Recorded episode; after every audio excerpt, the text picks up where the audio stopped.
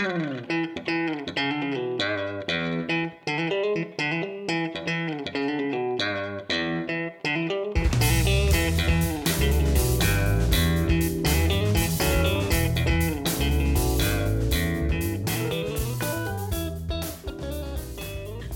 エさんラジオはよく聞くんですか？ラジオねさっきも申し上げましたけれどもあの地上波がないので、この世世の中の情報はインターネットかラジオから仕入れておりますわ。技術系のやつもなんかこう幅広く聞いてるみたいな。聞く聞くもう最近なんかもうありがたい話でね。うん、最近すごい増えてますもんね。そう。あのねもういろんなみんなもう皆さん知見を共有してくださるからうん、しょっちゅうラジオ聞いてますよ。うん、面白いんだよねそれで内容がどっこもかしこもおすすめのラジオを教えてください。おすすめは深掘り FM ですポッドキャストのやつですね。僕もちょこちょこ聞いてますね。最近はあんまり聞いてないですけど。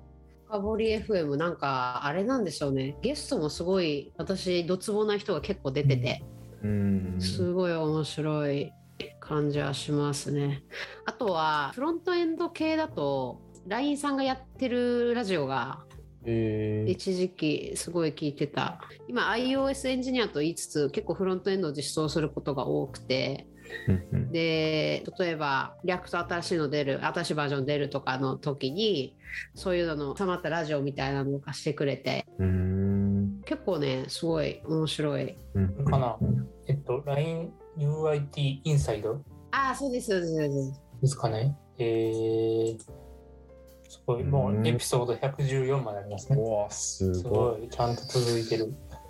それね。それが何よりすごいです。い確かに。一番すごいかもしちゃんとれない継続できるっていう。うん。そう。でもポッドキャスト本当に面白い。マジで。うん。テック系以外もあるんですか？テック系以外も結構聞いたりはしててまあ一個は、まあ、地元のラジオだったりも聞くしなんかあの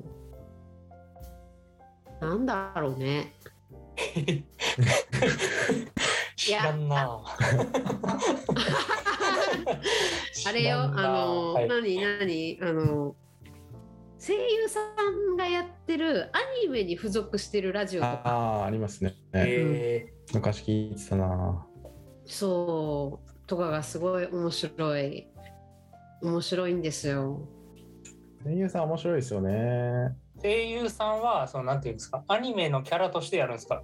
そうじゃなくていや声優さんとしてやって。る一応はい。あいやでも声優さんとしてやってますね。うん。えー、なるほど。何が面白いんですかそれは？まずねまず第一にもう声がすごいいいから耳が幸せなんですよ。まずで幸せっていうのとあとねやっぱねいやっぱラジオっていいなって思うのがマジで下ネタ多い。じゃあなんかアニメとのギャップみたいなところがすごく面白くて。なるほど。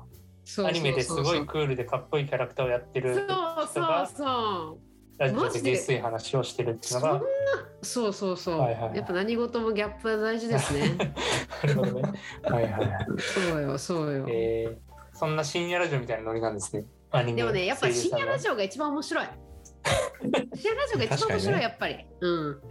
あの映像を載せれない分ねやっぱ面白いね。はいはいなので私はあのこのあのこのサンサンテックポッドキャストはい。にそれみたいなちょっと、はい。あのひ人を引きつける何かをはい。これからお二人がはい。見つけてきてこれが世界的なポッドキャストになることを祈ってますよ。うん。うん、そうか。そうか。もうなんか声優さん呼んだらいいんじゃないですか。あゲスト声優。急に急に、確かに好きな声優さんを、うん急に好きな声優さん呼ぶ。それぐらいのことしないと、まあなんそうですね。あいつらなんか急に声優呼び出したぞみたいな。確かに それは話題になりますねうん。まあちょっそれぐらといのことをしないとねそうだからちょっとマジで。ちょラジオ好きとしてはとても応援してるんで、なるほどはい、ありがとうございます 頑張っていきましょう。頑張っていこというわけで、じゃあ、そのメインコンテンツとしてのね、技術の話を聞いていこうと思います。できるかあれできるかな？な技術の話。もう私本当そんななんか大したこと言えないんですよ。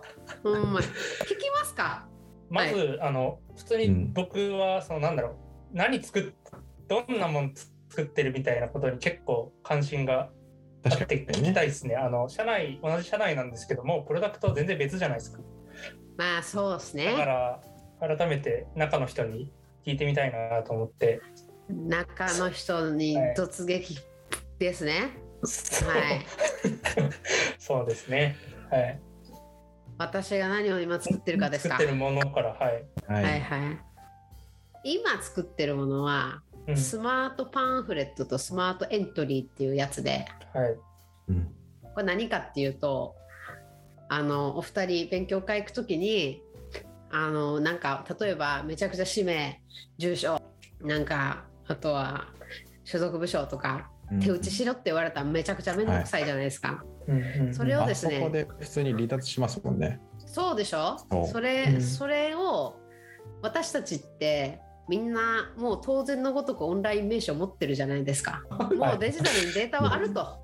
もう今からオンライン名刺の時代だと。うんこの横に QR があってそこの QR 読み込むと、まあ、要はあの受け、えっと、この主催者としてはフォームに、えっと、入力されたものよりももうちゃんとしたデータが手に入りますよと、うんうんでこれで募集完了になりますよみたいな。この仕組みをちょっとスマートエントリーっていうサービスであの、うん。実現させてるんですわ。うんうんうん。うんうんでスマートパンフレットっていうのはそれプラス、えっと、例えばこの読み込みましたと。そしたらパンフレットが受け取れますよと。うん。オンライン名刺の情報と交換して例えばリアルだったら例えばお二人展示会とかとかカンファレンス行ったとするじゃないですか。うんでなんか欲しいなんかパンフレットありますと。うん。どっか気になる会社の。そしたら普通なんかあじゃあ名刺と交換してこの書類もらいますみたいなことを、まあ、エンジニアはあんまりしないかもしれないですけどまあやると。それをもう全部デジタルでやっちゃうみたいなうん。のがスマートパンフレットっていうやつで。そう。デジタルどっぷりっすわ。なるほど。じゃあイベントに来た人向けのサービスってことですかね。それがなんかはい。結構、まあまあ一番のユースケースとしてはそれなんですけど、うん。でも別にイベントじゃなくてもそういう機会ってほ実は世の中生きててあると、うんうん。もちろん一番初めに思いつくのはそうなんですけど、うん。まあ、例えばさあのなんですよ展示あの何ですかね。例えばうん。じゃあなんか欲し例えばあじゃああれしましょう。ヨドバシ行きましたとはいはいはい。でヨドバシで今日エアコン買いたいとするじゃないですか。はいはいはい。エアコン買いたくてじゃあどこのエアコン買おうってなったらパンフレット見ますよね。うん。うん。で実はそういうところでも使えるみたいな。だ。からうんなんかいろいろ使ってほしいなって思ってるところが私たちの思いでございます。なるほど。うんっていうものを今作っておりうん。ますうん。うん。でその前は、えっとセミナー1っていうやつと8っていうやつを作ってました。うん。うんで、うんセミナー1っていうのは、まあまあ、セミナー管理アプリで、あの、要はセミナー開催しますと。そしたら、あの、集客とかしたいですよね。LP 作りたいですよね。でも、うん LP 作るのにさ、わざわざ外注してやるの大変じゃないですか。じゃあ、カバさんとさ、たけるんが例えば何かの会社立ち上げましたと。よっしゃ、じゃあなんか、これ、啓蒙するためにセミナーやったろうみたいな。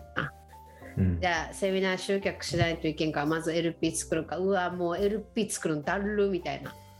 なるわけですよ、の時にうちのサービス要はこのセミナー会社の LP もできるし、うん。そのフォームから入れたこのリード情報も全部取れるしみたいなのをやってるサービスを、うん。えっと、去年は作ってたと。うん。うん。うん。うん。でその前は8の iOS アプリを作ってました。うん。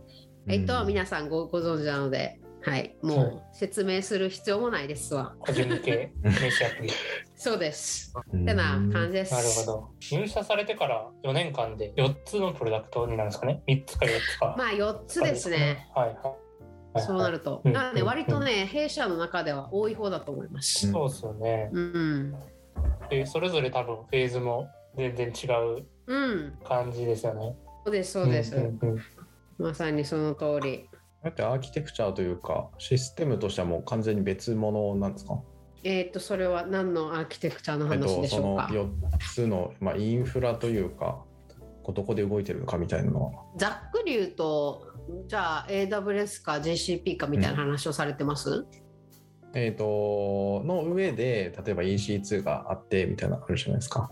そのまあ環境っていうのは環境は全部別だ、はい。別ですね、はあはあはうん、別だと思います、技術もまあ同じところもあるけど別のものを使ってたりする。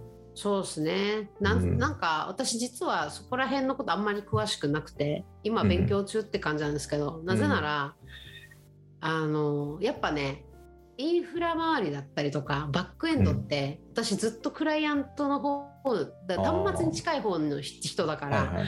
全然知らなかったんですよ知識が。うん。もう API お願いしますって言ったらみんな作ってくれるから、うんうんうん。叩けばいいだけの人だからあんまり詳しくなくてただあい今のところになってそういうのを勉強する必要ができ出てきたからやっと勉強してきてるみたいなうん。感じで、あんまり詳しくないんで本当は、うんうん。あの後ろの構成の話とかあんまり言えないんですけど。話せないだけなんですけど。ただ、えー、とバックエンドとフロントエンドとかで使ってる技術の話。それはもちろん言語レベルで言うとフロントエンドはやっぱり同じ感じになってくれますと。うん。でバックエンドに関してはまあもちろんそこは大きな違いがあって今作ってるものは Rails で作られてるし前のやつは .NET だしみたいな。うん感じでそこの大きい違いはありますね。って感じ。うん。うん。まあ、大前提としていわゆるプロダクト組織みたいなうん。構造になっていて、でまあプロダクトごとに組織もあってチームもあってで開発の意思決定権もあるっていうそうですね。中をこう横に渡り歩いてるっていう感じですよね。うんうんううん。ん、もう全然違う。もう雑に言うともう転職みたいなもんです、そうですよね。うん。チームももう全然違う。全然違う、うん。全然違う。その中でまあなんかフロントエンドはもうなんか似てるんですけどね。技術スタックとしては、えなんかあれなんだろうな。風潮まあなんか時代に結構私の所感だとフロントエンドの技術ってその時代によると思っててうん。大体同じ時期に作られてたら大体同じような技術スタックになっていくうんうん気はしてますね。ーうん。だからもうちょっと前の時期に作られてた時のものとはスタック全然技術スタック違うみたいなうん。うんすごいイメージがありますな。うん。うん、だからフロントエンドもそうですしスマホアプリとかもなんだろうある意味ポータブルというかうん、どこに行っても使えるっちゃ使えるみたいなうん、範囲で動きやすいっていうのは多分あありますね。そうやって、うん。どこでも適用できているっていうのは。ううん。ん、なんか iOS からこのフロントエンドにこのジョブ転した時に、やっぱ結構衝撃だったというかフロントエンドとかウェブの世界ってすごい選択肢が多いなと思いました。えあー。あ iOS って結局こうしてねとかああしてねとか Apple がある程度決めてくれてるからうんううんんそうそう。そこはなんかたまに窮屈に感じるけどうんどっちもメリデメあると思ってて、ある意味考えなくてももうこのしか選択肢ないみたいなうん。うん。とこはあるけど、ウェブって結構本当に自由というか、うん。あのそれこそモニターからなんかチョコレート出せみたいなそんな無理ゲーじゃない限りは、なんか割とその実現できることに対しては,、その結構自由度が高まってる感じはしますね。うんうんうんそうですね。だから、そう面白い。で個人、まあ、これも個人的なまた所感になるんですが最近の iOS あさなんか皆さんご存知ツイート、うん。SwiftUI というものがありまして、うんうん。とかは割となんかウェブの書き方に結構なんか寄ってきてる感あってだからうん今フロントエンド書いてる人が iOS やろうと思って SwiftUI に手出すと、まあ、それはなんか全然違うところあるものの昔よりはなんか入りやすいんじゃないかなちょっと思ったりしてます。それはなんか HTML と CSS の関係みたいなそういうことですか？いやーそこまではいかないんですけどなんか宣言的なところとかなんかそういうなんか書き方って言ったらいいのかな。なんかもちろん、あの HTML みたいな書き方ではないんですけど、うんうん。まあ、似てる似てるようなか似たようなうん。なんか昔よりっていう像感じあ化されたりますね。画面をこう作っていくような感じなんですそうですそうですそうですそうですそうです。なんか一番興味あるとか関心あるとか得意とかそういう領域ってあるんですか？言語とか環境とかでもいいですし。いやーやっぱ改めてあのフロントエンド書いて思うのはやっぱ私 iOS 好きっすね。え Swift 大好き。Swift の ENAM が最高なんですよ。渋い。いやもうレッ Swift の列挙型をマジでみんな触ってほしいって思うぐらい Swift の列挙型って本当に充実してていろんなことできるんですよ。例えばどういうどういう良さなんですか？えどういう良さ、はい。あのーなんかアソシエテッドバリューっつって、うん。ENAM に値を持たせられるんですよ。お。うんうん。でなんかそういうのとか、うん。結構他の言語でできない。うん。というか、あの少なくともタイプスクリプトとかだと、うん。そもそも私これも衝撃だったんですけど、JavaScript に enum っていう概念がないのがマジで衝撃で、オブジェクトしかないから、割とびっくりしたんですけど、ででもタイプスクリプトだとタイプスクリプトの中ではまあ一応書けるんですけど enum、ただまあ最終的にはまあただの JSON、JSON じゃない JavaScript のオブジェクトなんで、うんあんまやれることやっぱ少なくって、そういった意味でやっぱね Swift のねうんあの enum はね本当すごいんですよ。もう私のこの雑な言語能力ではあんまりうまく説明できないんですがなんかその辺はあのなんでしょうアップルの設計思想みたいなものが反映されてる感じなんですかね？いやどうなんですかね。なんかこう画面設計みたいな意味で言うとさっき SwiftUI の話であったみたいにある程度こうなんだろうん。うレギュレーションがあるというかうんうん。みたいなものを感じるんですけど、うん。この今のお話だと enum については割となんだろう自由度が利くみたいなむしろ。まあなのかなと思って、そうね。はいはいはい。いやここその辺とかだから掘り、はいはい。だからねその辺とか気になってくるじゃないですか、はいはい。そういうのを掘り下げていくのが楽しいんですよ。なるほど。はいはいはい。そうもうどんどんね、うん。そういうのがいっぱい出てきて、もう一生調べるんですよ。うんうんうん。そういうのが面白い。え。でやっぱ iOS 界隈ってもうめっちゃ優秀な人いっぱいいてて。ーうんまあそういう人たちとかのこの話聞いたりするのも面白いし。うんうん。まあでもそれはどの言語も一緒なんですけど、うん。そうそう面白いんですよ。もうなんか本当すごいわ。みんななんかなんでプログラミングできるんだろう？すごいわ。でもその好きな言語が同じ人と馬が合うみたいなのあるかもしれないですね。もしかしたら。まあ。このイーナム最高なんすよっていうのが同じこと言ってる人いたら多分感覚がちょっとその段その段階でちょっと合ってるみたいな。そうですね。あるのかもしれなんかなんか好きな言語の好きな仕様とかあります、なんかねあ思うのがやっぱね実装してみないとやっぱそのありがたみとあか確かに。ええわこれとか設計のところハマるわみたいな。で出てこないじゃないですか。感じ取れないというか。うん。だからなんかこのさっきのイーナムの話であってもこういう実装してこういう設計にした時にここのコード使い方が最高やったんやでみたいなのが全部お伝えできればいいんですが。いいんですがちょっと今私のほらこの語彙力マジでマイナス1億ぐらいの語彙力のなさだとマジやばいってしか言うしか言えない。すいませんねこれはいつかブログにあの私のあの一言ブログに書くんで。そうそう。でお二人どうなんですか？そう私ばっかり喋ってちょっとあれよ。たまにはちょっと聞かせてくださいよ。僕はあれですねあの全然普段使ってる言語じゃないですけど Python のああ。Zen of Python ってあるじゃないですか。わかりますか？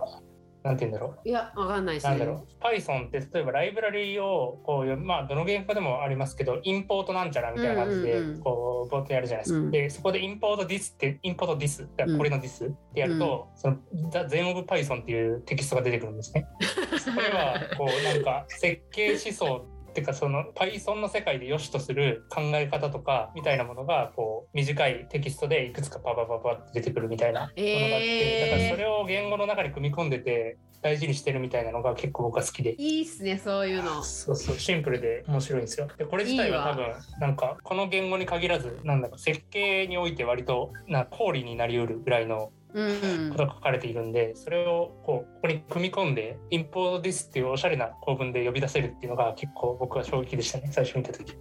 なるほどね。え、はい。たけるんはどうですか？いやー僕そうっすね。なんかちょっと逆のことしか思い浮かばなくて。何嫌いなところですか？これ嫌いなこととかなんでこうなってんだよみたいな、うん。でもノード JS 使ってたらノードモジュールズなんでこんなでかいんだよみたいないやでも私ノード JS 結構衝撃でしたけどね。衝撃なこと、ね。お前衝撃なことしかないけど、最近ねそうハッカソンに出たんですよ。お。ハッカソンに出て。その時にバックエンドあというかもうフル要はフル JS というかバックエンド Node JS、フロントももちろん TypeScript というか、えだったかな？ React れた。 React 何のどうしたかな？フロントどう普通に生の JS だったか忘れたんですけど。とりあえず全部そっちで書いたと。うんいやフロントそうね普通に React だった気がするな。バックエンドはまああんま記憶が定かではないんですけどあんなにせ24時間寝てない状況なんで。えー、え24時間？24時間。あまあ全部で48時間ぐらいあったんですけどえ後半はもう全然もうそうですね。ほぼ徹夜みたいなので作って、デスマーチや。ですのうちいやでもね楽しいんですよそれが。マジで、うん。もうなんかさわかります？この。やったことないかもハッカソンはあ社内ハッカソンはあるけどなんでしょう？公開っていうかなんかいろんな人が来るやつはいはい。には出たことないはいですね。なんかあの何が楽しいんですかね。ただの苦しい。まはいはい。あドド M ド M はい。ド M だからかな。いやまあわかります。あの感覚は。追い詰められて。一人で参加するんですか？それからチームで。あのねうちの会社のメンバーと出ました。おおそう会社のメンバー出たんですよ。じゃあ結果はどうだったんですか？結果全然ダメだった。でも作り切ることはもちろんできて、はいはい。あの内容物がどうだったかっていう話なんですけど、今まで結構私ハッカソン出てたんですけど全然ダメです。結果は全然、うん。あの全然優勝とかそんなんできなくて。はい。ただあの出る時は優勝するつもりで出てますけど、うん。そう作りきれない人も一定数いるわけですか？やっぱり。もちろんそれはいると思いますね、はいはいはい。やっぱ難しい。なんか時間限られてるけど、うんうん。やっぱさじ加減難しくって何作るかの。うん。うん。あの超高級なものにしたらよそれは時間かかるじゃないですか、うんうん。だからある程度シンプルなものにしないといけないから、うん。シンプルなものを作るんだけれどもだからそれこそねアイディア勝負なところありますうんね、うんうん。なんかテーマが決まっててこういうものを作りましょうみたいなそうなんですか？そうそうそうそうですそんな感じです、うん。このこの間参加されたやつはどういうテーマなんだっけな？なんだったっけな？木を。時ちょっとちょっと思い出してあちょっと待って待って。すぐ思ペコパいますペコパみたいなことですか？戻す。でもねあなんかそんな感じ。作れたらすごいよね。うん。ハッカソンとかレベルじゃない。時を戻せるアプリみたいな。今日載せるアプリやばサイサイトめちゃくちゃ重たいな。それってあれです。最近ってことはオンラインなんですか？オンラインですね。はいはいはい。そうか完確かに。全オンラインで。うん。だねあ時からの解放みたいな。SF 小説みたいな。時から解放されるサービスでした。ああなるほど。え？ーそういうことか。時大丈から解放変なやつじゃなくて？変なやつ変なやつ。変なやつかも。いやあのそうね参加される方にとってはそうかもしれないですよ。みたいなやつじゃなくて。いやいや。まあまああその説もありますああ幅広く解釈できる。幅広く幅広く解釈。しますそれはどう取るかはそのからアイデア膨らませてってことなんですそうですそうですそうですうんうん。そうです、でもうそこから考えてはい。作るんですけど、うん。そうね。なんかやっぱやってる感あるんすよね。結局。頑張って作ってそのままもう動くみたいなやつだから。うん。確かに。今考えてるけど全然浮かばないですね。でしょ？でしょ？時をでしょ？時をまあ、何作るかはあれですけど例えば今リアルタイムで同じ時間で今 Zoom で録音してるじゃないですか、うん。はいはい。これがこ同じ時間じゃなくても録音なんか一緒に話してるようになるほど。録音できたら面白い。その意味は分かんないですけど。いやでもね今たけるんが言ったやつすごい良くてあのー優秀賞の人が実は弊社の中にいましてえ弊社の中にいまして某人が出ててその人が作ってるのが、うん。あの今ズーム出てるじゃないですか。で、うんうん。3秒ぐらい録画できてうなずいてるっていうのをもうずっとやってくれるみたいな。うんうん代わり見ミーティングっていうのを作ってて。だから私こここれだったらずっとうなずいてるだけではい。話聞いてるみたいじゃないですか。そうそうそう。この間間私らサボってても、あれじゃないですか。そうそうそうそうそうそうそう。なるほど。そういうそんなことできるんだ。そうすごい。だからね、うん。弊社のエンジニアマジで優秀よ。びっくりしたわ、えー、面もう若い。若いのにこんなすごいなみたいな。いや確かにね、若い子みんなもうすごいですもんね。いやもうさ本当前もう毎回おもう毎日思ってなんでこんなに若い子が優秀な、優秀なんだって。もう本当ねもう思ってますよ毎日いろんなこと教えてもらってますようん。わかります。うんすごい本当に面接とかね、やるんですけど、まあ、まず自分を棚に上げるところからスタートですから。全員通っちゃうから、自分を棚に上げないと。忘れよう、素敵忘れよう。素敵素敵大変ですよもそれでもそれぐらいね本当に何だろうこの何ですかねこんな優秀な子がいっぱいいるのは本当にすごいことですよ。私たちも学びになりますし、すごい喜ばしいことですね。うん。ってな感じでそうそうそうハッカソン出てたりとかうん。してた、うん。面白い面白いでもなんかねあとあれですねこれ何がいいってやりたい技術とかってやっぱ仕事ですぐ次回は池端さんが考えるハッカソンに参加する面白さ、開発組織でのコミュニケーション、アンチパターンに没入していた新人時代を振り返っていきます。